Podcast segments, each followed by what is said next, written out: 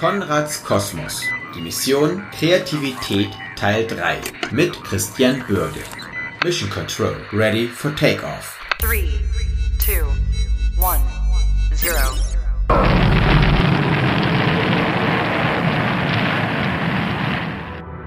Konrads Kosmos, der Podcast des Gründungsservices der Filmuniversität Konrad Wolf. Wir, das sind Skander und Charlotte, sprechen in dieser dritten und letzten Episode zum Thema Kreativität mit dem Professor für Kreativität, Christian Bürge von der Universität für angewandte Wissenschaften aus Vilnius. Dieses Mal erzählt euch Christian, wie ihr im Team zusammen kreativ werdet und bleibt. Außerdem gehen wir näher auf den Ursprung der kreativen Person ein. Also, los geht's! So, hi Christian. Let's take a deep dive in the creative process and its tools. And first of all, what are ways of stimulating creativity? Stimulating creativity is an important part of the creative process and the tools. First of all, the stimulation is a kickstarter that helps you instantly become more creative in a situation, in a meeting, in a workshop, in a morning, in the evening, whenever you need to be creative. So the stimulator kickstarts your attitude to become more open-minded and it kickstarts your thinking to think different and it kickstarts the way you, you talk of, about your ideas with your colleagues or friends or family or whatever you are trying to be creative with. So it's an important part of the creative process. There's a lot of ways to stimulate. I think the key when we talk about stimulating and the ways of stimulating is that it's something that is more universal than just something for yourself. So you know maybe how to kickstart your creativity. For some people, it's go for a run. For other people, it's drinking five espressos. For other people, it's alcohol. For different kind of people, it's isolating yourself. For myself, uh, the isolation is normally in a jacuzzi, in a sauna area where I isolate myself from the rest of the world, typically at times where other people are not joining them. This is one way of kickstarting, a more, let's say, personal way. In most cases, this will not work when we go together with other people. For example, one of my collaborators for the last 15 years and most of my work, when we go together in a jacuzzi and a sauna area, he cannot be creative. It, it kills his creativity. He likes to make long walks in nature rather. And for some reason, it doesn't work on me. So we need some ways of stimulating creativity that are more universal. Something that works on not just you, but on more people, the people you work with. So we need something that is more universal, something that applies to not just yourself, but to a broader group of people. For example, the people you work with and want to be creative with. So we know one of the most simplest things of stimulating creativity is a cognitive tool. It is to use completely random stimuli cards like words, pictures, or uh, illustrations, or uh, of random scents like uh, smells and stuff or random uh, music pieces to kickstart creative thinking by giving what is called a new starting point. Normally, when you start a creative process, you would think about the problem. And the problem, because you're a logical thinker and you've been trained to think logical, the problem will take you on what is called a highway thinking or a main track of thinking, where all the previous experienced solutions will quickly appear to you. But when we have, want to be creative, we don't want these standard experienced solutions that we have seen in the past. We want something new, something that can change the rules of the game, something that can give you new insight. And therefore we need to start thinking in a different way than what we normally do when we just start off from the problem and, and start thinking from that. A nice way to, to kickstart creativity is to have these small triggers. It can be a card of decks. You can also use personalities, you know, a, a series of personal or professional words or something that will help you think like other people would. For example, one of the personalities could be how would Donald Trump solve this problem? Or how would a carpenter solve this problem? How would a psychologist? How would a stripper? And so forth. So these are some of the more fundamental ways of kickstarting or stimulating creativity for most people. Another thing that stimulates creativity is to create a strong focus. We need to have a common focus on what we're working on. That's one thing. So stating the problem and being agreeing on the problem. But another perspective on focus is stop thinking about all the other things that you have in your mind. Most people, when they want to go into a creative session or creative meeting or workshop or situation, they bring along all the worries, all the thoughts from what they were doing before. Maybe they have just been answering an email in an angry way to the bank or to a wife or to a colleague. And they're still thinking about this email. Did they write it the wrong way? Did they forget something? Oh no, I should have rephrased it like that. Or maybe they are going into the meeting or the creative session with some kind of thoughts about something they forgot to buy or something they have to remember for tonight for uh, to buy for their dinner or they have to call somebody important after the meeting. And this these thoughts are running around in your mind. And if they're not killed or temporarily removed then they can be a barrier to creativity. So in order to stimulate creativity in, from a focus perspective we need to get rid of those we know that a nice way to get rid of those is to, for example, keep your focus on a particular thing for, I don't know, 10 seconds, 30 seconds, something like that. And then you normally get a temporary relief from all the other things you've been uh, thinking about.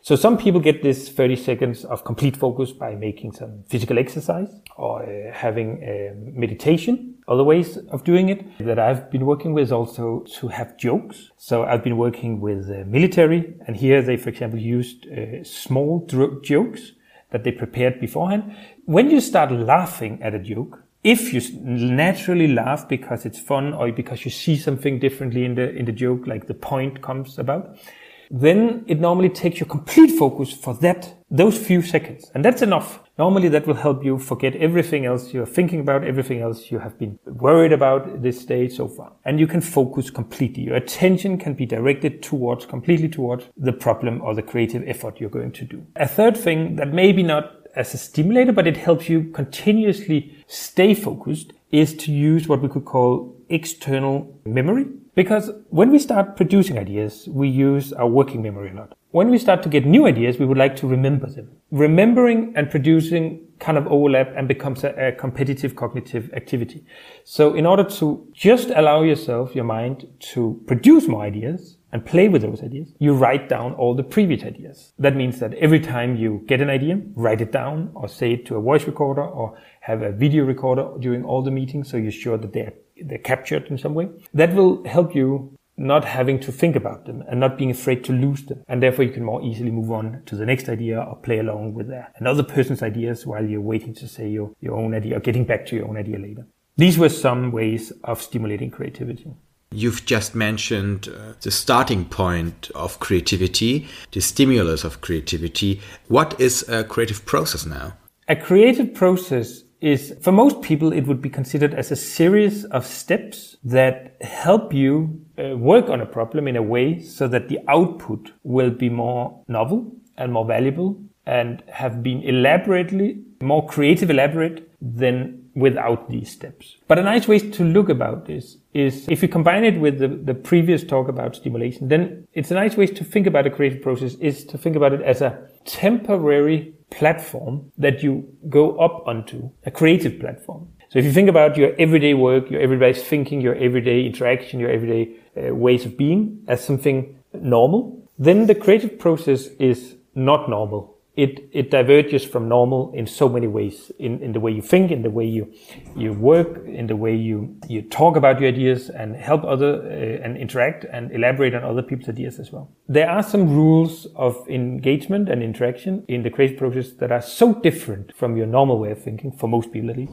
that it's nice to think about it as something only temporary and something different. So a platform you walk up onto where you have different rules and once you're finished you go back to normal, down from the platform again. So what is it that is different up there?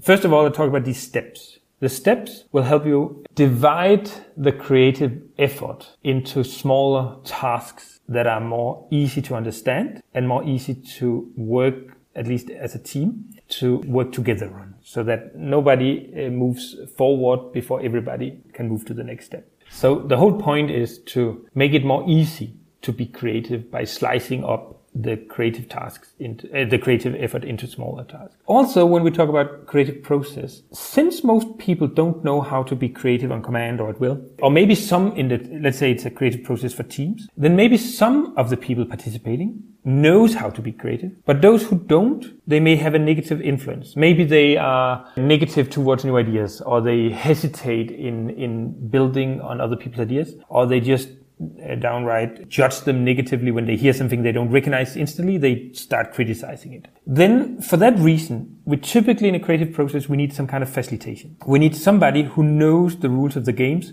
who knows what would be good steps to follow, who can facilitate people to follow the steps, to follow the rules under each step, and to push forward so that each step is finished in the right way and moved on to the next step so that let's say you agreed the creative process is two hours, then you'll finish in those two hours. If you don't get that, then very often you end up, if you don't get facilitation, you end up spending way too much time in one step and you never get to the final steps so that you have a feeling that you never really finished this work and you will get a negative attitude towards creative processes and therefore you will be reluctant to join a future creative process. So facilitation is often, for most teams, is an essential part of a creative process. The role of the facilitator helps making it a, a success. And can you please elaborate the steps of the creative process a bit more in detail? There are many different variants or let's say alternative approaches for what is a creative process. Some of the more famous ones include, for example, creative problem solving, CPS, which probably is most famous for their terminology around divergent, convergent thinking, but they uh, suggest a certain number of steps. They've had also versions of their creative process uh, steps. So some of them have, I think, six steps and another have eight steps and so that's one version. Another one very popular right now is design thinking, which some would argue is a creative process, some would argue is an innovative process, and some would just call it a designer's way of working. But it has also different versions depending on what variant you look at, how many steps they have, four or five steps typically. But we can also talk about the individual creative process, which may be at least some of the first creative uh, processes that were suggested in science were individual creative processes by looking into how do these great great geniuses, what are the steps they have when they engage in a creative process on their own as individuals? Regardless of whether we look at the team creative process or the individual creative process, there are some common steps. The first step typically is about understanding the problem. And in some process models, it's about reading about the problem. In some, it's about more ethnographic, uh, going out and trying out the problem yourself or seeing how people create the problem or live or experience the problem. It can also be about some kind of experimentation to try out the problem, but in many different ways. Where let's say the problem is related to um, picking up or delivering your children in a, in a kindergarten. And maybe sometimes the children are sad or it will take some time before they get into place with other children. How can we solve that? How can we deliver or take in new kids in the kindergarten in the morning. Then you maybe in this first step, you will look into what is the real problem, maybe from the side of the kindergarten teacher and also from the side from parents, from the side of the children, maybe more different kind of children, maybe from the side of a psychologist or professor or some kind of other experts. And you can take a more broader one where you take in a lot of people or you could take specialist uh, perspective, but definitely trying to understand what is the real problem here. Is it about hesitation? Is it about waiting time? Is it about saying goodbye to parents? Is it about fear of not having anybody to play with when the parents leave? Is it about some kind of kindergarten teacher they don't know too well today? Or what is it about? So th- these kind of understanding the problem in depth is typically the first step. Then step two, typically it's about producing a, a high number of ideas and a high number of, of uh, original, novel, different ideas. For individual creative processes, this is uh, often characterized as uh, incubation or thinking deeply about the problem and incubate on it away from the problem, maybe doing some other activities while you subconsciously think about it. When we talk about team creative process, we typically have some very structured tools at this in this step where we are producing ideas uh, using mind mapping brainstorming uh, lateral thinking tools and other kind of tools for this random input. After that, we will end up with a high number of ideas. We move on to what is, can be called a verification step. Verification step has different names and different uh, ways of operation. And sometimes it's split into a number of steps, but the, the general theme about verification is that you select some ideas that are more interesting or more, seems more desirable or feasible or novel in some way. And you try out whether they are really good ideas. One way of trying out is to further elaborate the ideas with interesting experts or other people. Experts can be, let's say, domain experts or uh, users that are related to the problem. So if we have this problem about kindergarten, then we could take these ideas and invite some children, some parents, some kindergarten teachers, some experts, and help, they can help us elaborate it. If they are more novel ideas, then they will probably not understand the ideas at first hand. So we will invite some experts from other fields, maybe the places where we stole the idea or where we get inspired from the idea, they can help us better understand eh, if it will work or not. Let's say we get goodbye situations. It's basically is. So you also say goodbye in a, in an airport to your family sometimes. Some some people you have not seen for a long time, you've just seen for Christmas and they leave again. Maybe they only come back next Christmas. So how do you organize the goodbye situation in an airport? And can you transfer that to the kindergarten? Maybe you'll need some experts from the, the, the way they designed this experience of saying goodbye in an airport. What were the reasons why they made it already before the security gate? Why didn't they make it at the gate instead? Why didn't they make, and some places at the, the car uh, where you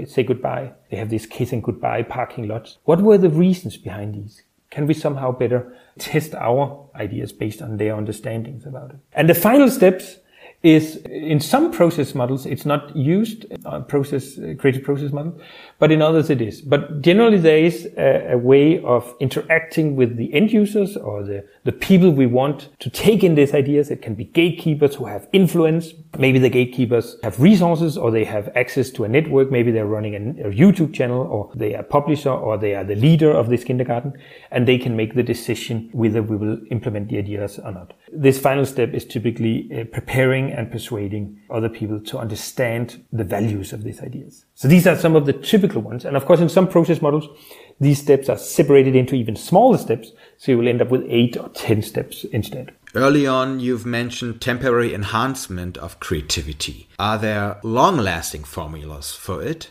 So the, the time aspect of a creative process is interesting because as such, the creative process and its tools is designed to only temporarily enhance or increase the level of creativity for individuals or for a team.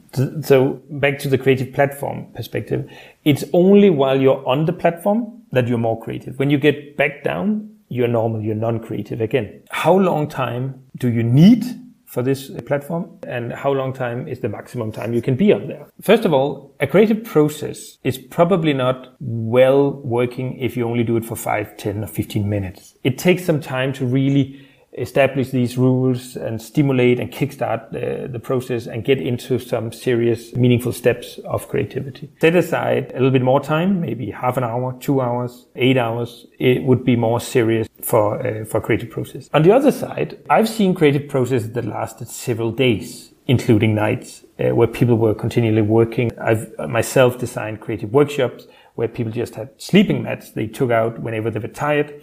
But only the ones who were tired, those who were not tired, they just continued. And then uh, over the days, we see an, a significant increase in the number of novel ideas as all the standard ideas are kind of developed throughout the first 12, 24 hours. But of course, at one time, uh, people get tired. It's, it's very hard to be in a creative process. It takes a lot of cognitive activity to be there. You will get tired. You will get exhausted from being up there. If it's not a natural way for you to be creative and it's, and you need this creative process, then basically you are facilitated to be different and think different and communicate different than what comes naturally to you. That is, of course, a tiring situation, exhausting situation. But from another perspective, the temporary, we need this temporary enhancement because we are not naturally creative. And that links to the other episode we have about the creative person and how to develop creative uh, competencies. Because if you have a team or, or, you are an individual who is highly creative as a natural way of being, as a second nature, then of course you don't need so much a creative process because it will come naturally to you. You know how to do it. You not just know it. It's the way you solve problems. If your team and the whole team have these creative competences to a high level, then again, you don't need the creative process. It's just the way you solve problems, or if you understand the situation of the problem needs creative solutions, then that's how you will work. Then how does creative process and creative competences link? First of all, if you run a creative process and some of the participants are highly creative people, then of course the creative output would be higher than if they were not. So it gives a higher quality to the creative process if the participants are more creative. You can expect a higher creative output, more novel and valuable ideas. And the other way around, if you continuously work in creative processes on a regular basis in your team or as an individual, that is also a kind of a deliberate practice of your creativity. of course, only related to the steps you're working in, but it will make you better and better at these creative processes and it will make you faster getting onto the creative platform and quicker to get into the creative mood. That means that you can make the creative processes shorter as you become better at them. So you, you slowly advance, or not slowly, but you, you, you continuously advance your creative competences by continuously working in these creative processes. Now we have teams. What are dominating factors for creative teamwork? I think one of the dominating understandings is that, at least since the 1960s, it has been increasingly talked about as a team effort, as a, a team work to be creative. There are many good reasons for that. First of all, we know that, for example, from a cognitive perspective, we know that the more knowledge available in the team, let's say diverse knowledge, cross-disciplinary knowledge, cross-professional, cross industry, the more likely you will get novel ideas if you combine this knowledge. One person can only have a certain amount of knowledge that they can combine internally in their own mind. Therefore, adding people with different educational background, with different professional experiences, and with different maybe cultural experiences will make at least the foundation for developing ideas bigger and more and better. So that's one perspective. Another perspective is this about how when you work in teams, you get what could be called cognitive stimulated by your team members. So everybody have had this experience, hopefully, where somebody in your team says out loud an idea, and from that you get another idea. So this idea your, your colleague says inspires you to produce a, a, second idea that's very different. So this can be termed as uh, cognitive stimulation in groups, and this is very important. But it also has some issues. First of all, sometimes if people present their ideas as they produce them. And they do it in a very persuasive way. And they do it early on in the teamwork. Then they can create strong patterns on the whole group's ways of thinking. So imagining you set out to be creative for a couple of hours and uh, somebody stands up or says out loud a very good idea in the beginning and they are very persuasive, uh, articulate about this idea. Then this can be not just from a social or hierarchical uh, point of view, but also from a cognitive point of view. You can get stuck in that way of thinking and, and it blocks you from diverging and, and thinking in new directions. So you can end up having a team of five very different people who think very alike because they were forced forced into this pattern of thinking, is the direction of thinking by the first idea they hear. Research suggests that you can easily end up in these fixations or pattern thinking if you uh, listen to other people's examples or ideas. From that point of view, it would be nice to have certain parts of the creative process where you are not affected by other people's ideas, but where you can, to a high degree, try out thinking up your own directions of thinking before you get affected by other people's ideas. Another perspective on it is that when we have some ideas and we would like to elaborate those, ideas, then sometimes you elaborate it alone. Let's say you have invented a beer bottle made of paper. And you think it's a quite nice idea. You have thought about making it uh, in a certain way with a certain design, but you're still unsure whether the paper would hold when it gets wet. So you need some kind of surface protection on it and you don't know much about it. So it's a good idea to invite other people into that creative session to who may have some knowledge about surface treatment of paper. And they would have to get into a creative process because normally if you just ask them, will it work? They would probably say no. So you have to get them into a creative process where they help you getting ideas for how could it be made on paper? How could we make it in a way so it will hold and, and hold when you transport these beer paper bottles around the world and when people are drunk and they throw them into each other or say cheers to each other. From that perspective, we also need to collaborate and in teams and, and outside the teams. A nicer way to think about this is that some parts of the creative process may be better to do individually for example, the first parts of a creative process, particularly if people know how to be creative, set aside time where they can explore their own creative ideas before being affected by others. Then spend some time where you try to elaborate the more novel ideas, those that require more than what you have in your mind as individuals of knowledge to be elaborated and tested in some way. Do they work? Would it be interesting to move on with these? So you, you use the whole knowledge of the group, the whole experience of the group to test or elaborate the ideas. So that's a nice way of putting it. Of course, you can have a step also in between where you produce ideas in teams, but then comes a third dimension in. That's the social dimension. Many people fear that if they say something out loud that's novel, that's different, that may be highly innovative, that maybe it won't be received as a creative idea, but rather received as a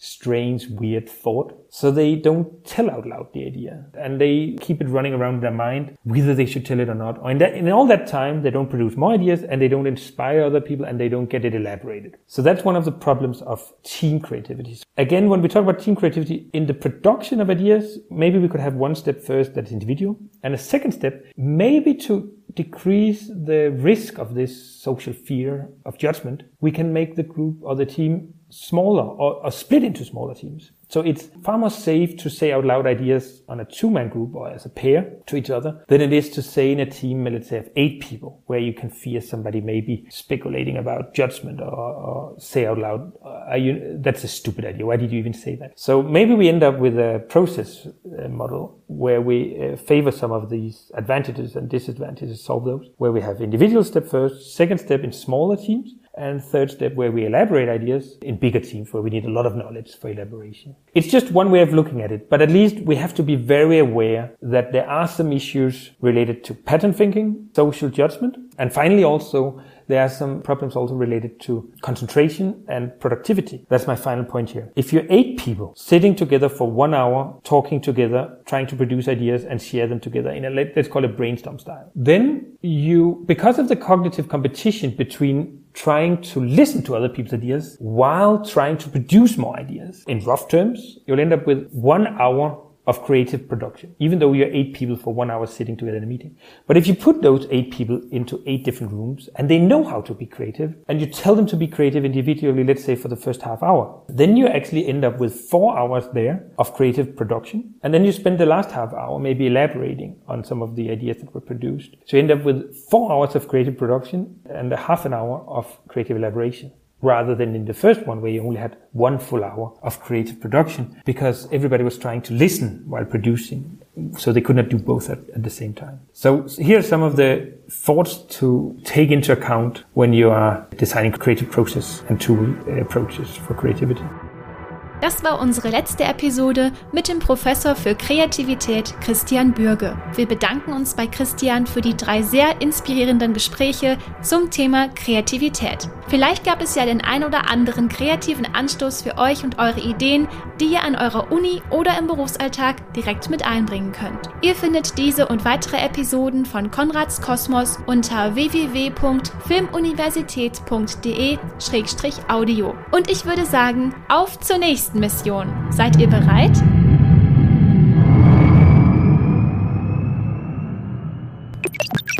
Gefördert durch das Bundesministerium für Wirtschaft und Energie im Rahmen von Exist.